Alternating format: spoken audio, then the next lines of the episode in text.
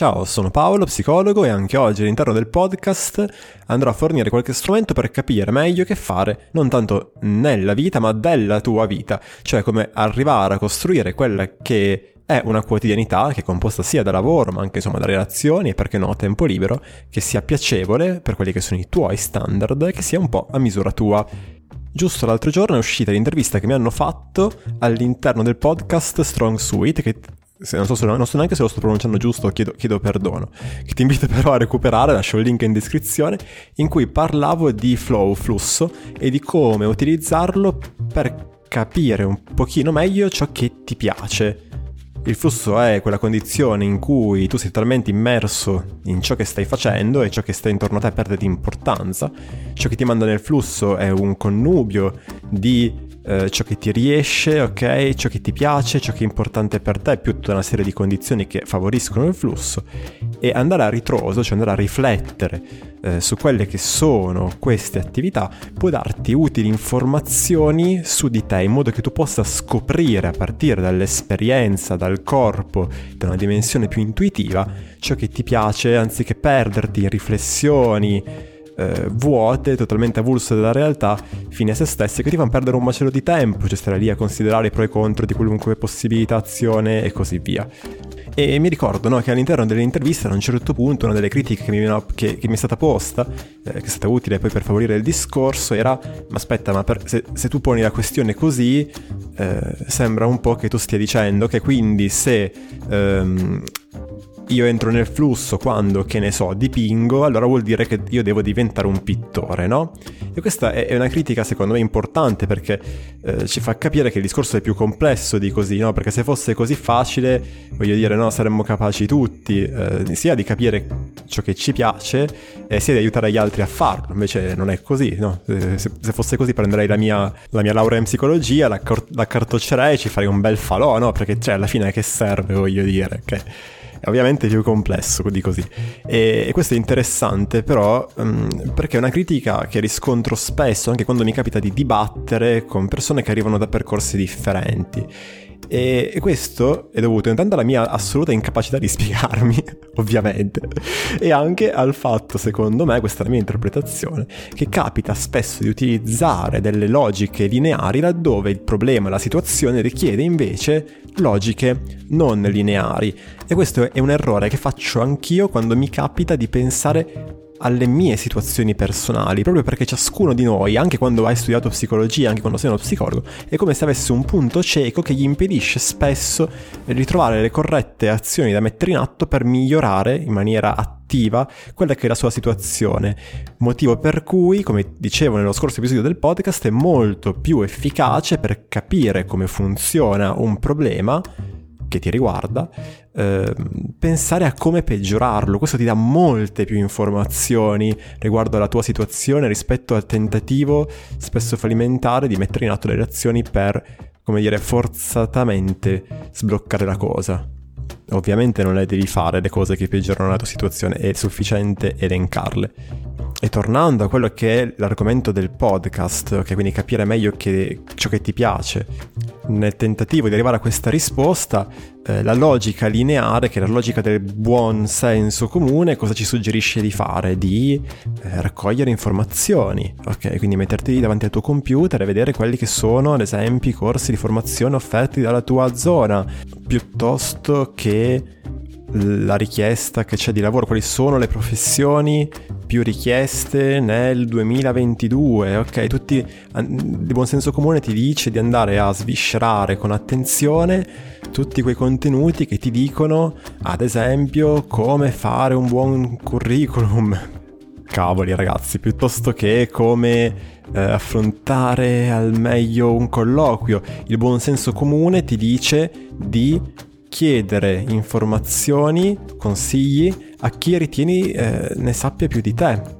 Ok, ne posso sapere più di te, quindi che ne so, l'amico che ti conosce bene, la mamma, il vecchio professore dell'università che non senti da anni, ok, piuttosto che un influencer, sembra assurdo, ma quante volte vedo questo accadere? Tantissime, tantissime.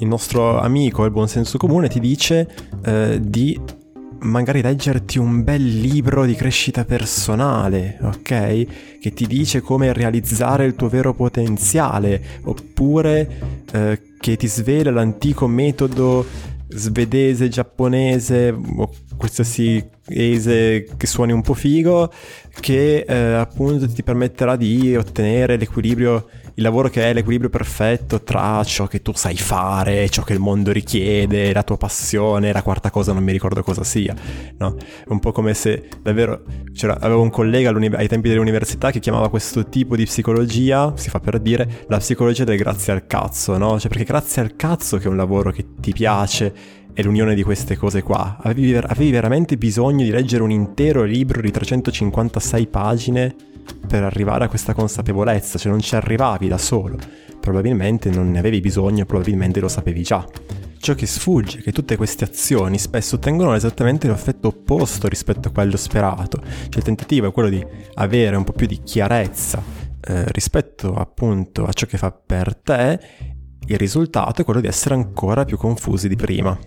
Questo lo noto spesso eh, nelle persone che si rivolgono a me, eh, che arrivano di solito dopo aver intrapreso queste azioni per un periodo significativo di tempo, aver di fatto perso tempo perché non sono arrivate a nessuna risposta concreta, nessuna azione concreta, e allora decidono di fargli provare qualcosa di diverso, ok? Scelta assolutamente saggia, no? Eh, anziché insistere in qualcosa che non funziona, provare una strada differente queste persone spesso non hanno bisogno di consiglio su come scrivere il curriculum. Io odio fare queste cose perché mi sembra veramente eh, brutto da dire, qualcuno si arrabbierà, ma un, quasi un insulto all'intelligenza di chi ho di fronte, no? Che magari è una persona laureata che ne sa a pacchi di ciò che ha studiato, di cose che magari io mi sogno e, e mi metto lì no, a spiegare che devi mettere le esperienze lavorative in alto e la formazione in basso e mettere la tua data di nascita, cioè no, ma questo è solo il mio punto di vista. E quello che noto è che non ha neanche bisogno di capire, ad esempio, se eh, fare oppure no quel corso di inglese che si immagina appunto potrebbe rendere potrebbe renderla più appetibile no, al mondo del lavoro, ad esempio rimaniamo in questo ambito qua. Ciò che invece noto è che il problema non è tanto l'oggetto della ricerca, ma anche se suona un po' fricchettone, la ricerca stessa. Cioè un po' come se queste persone eh, avessero soffocato okay, quello che è il loro intuito, la loro capacità di notare spontaneamente ciò che gli piace attraverso anche proprio sensazioni fisiche, ok? E attraverso l'esperienza.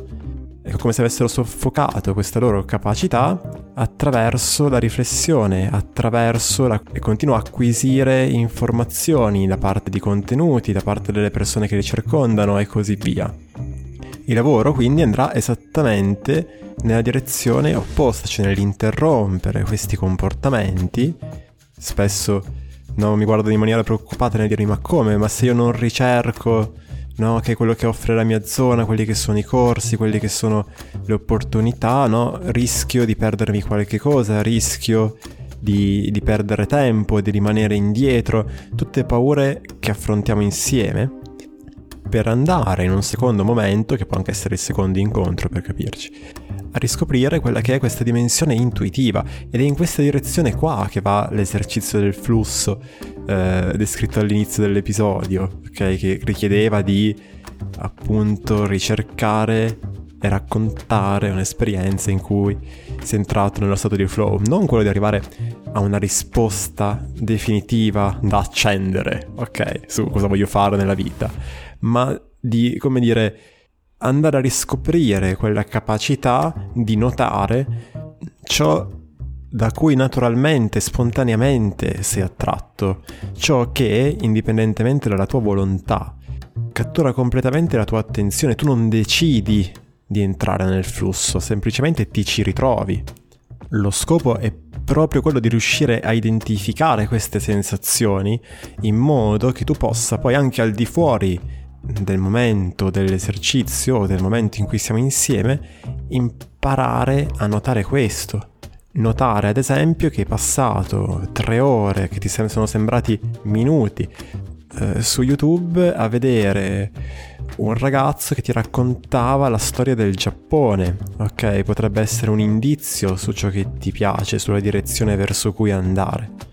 Oppure notare che entri nel flusso quando sei a contatto con tante persone, persone che magari non conosci, quando ti ritrovi ad intrattenere, a tenere conversazioni, potresti notare al contrario che sei totalmente concentrato quando sei da solo, ok? Quando sai che nessuno ti verrà a disturbare.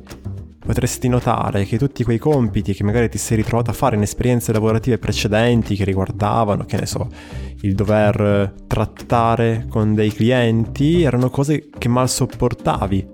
Potresti arrivare a scoprire che ti piace quel lato eh, dove devi improvvisare un po' come risolvere situazioni, che a qualcun altro invece metterebbe un'ansia incredibile e che invece odieresti fare la parte del lavoro che fa il tuo capo, no? che comprende anche compiti di tipo organizzativo e gestionali Scoprire insomma sempre di più attraverso le tue sensazioni e l'esperienza ciò che fa per te, andando piano piano a smontare proprio quel senso comune di cui parlavamo a inizio episodio, ok? Imparando piano piano a riconoscere questi pensieri che ti vengono in mente, no?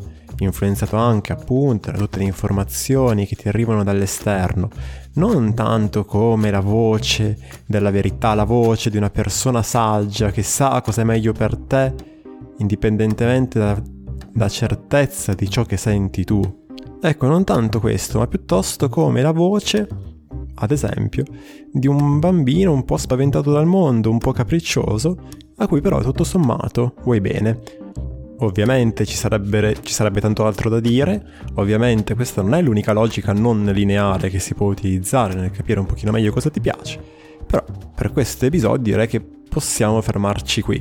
Io ti invito come sempre a visitare paoloperez.it, il mio sito, dove trovi tutte le informazioni riguardo a come lavoro e ovviamente come contattarmi per prenotare una consulenza che ormai si svolge solo più online, praticamente solo più online, pratica che si è dimostrata a lungo degli anni essere altrettanto efficace, con la differenza importante che siamo entrambi più flessibili. Ti invito anche a condividere questo podcast che può sembrare poco, ma in realtà fa un'enorme differenza nel farlo conoscere, eh, nel farlo crescere e nel magari fare in modo che possa essere d'aiuto a qualcun altro, come magari lo è stato per te, e ovviamente, a farmi sapere ciò che ne pensi, magari scrivendomi su uno dei miei social o su Telegram o su WhatsApp, insomma, dove preferisci. Bene, con questo è tutto. Noi ci risentiamo al prossimo episodio. Buon proseguimento. Ciao!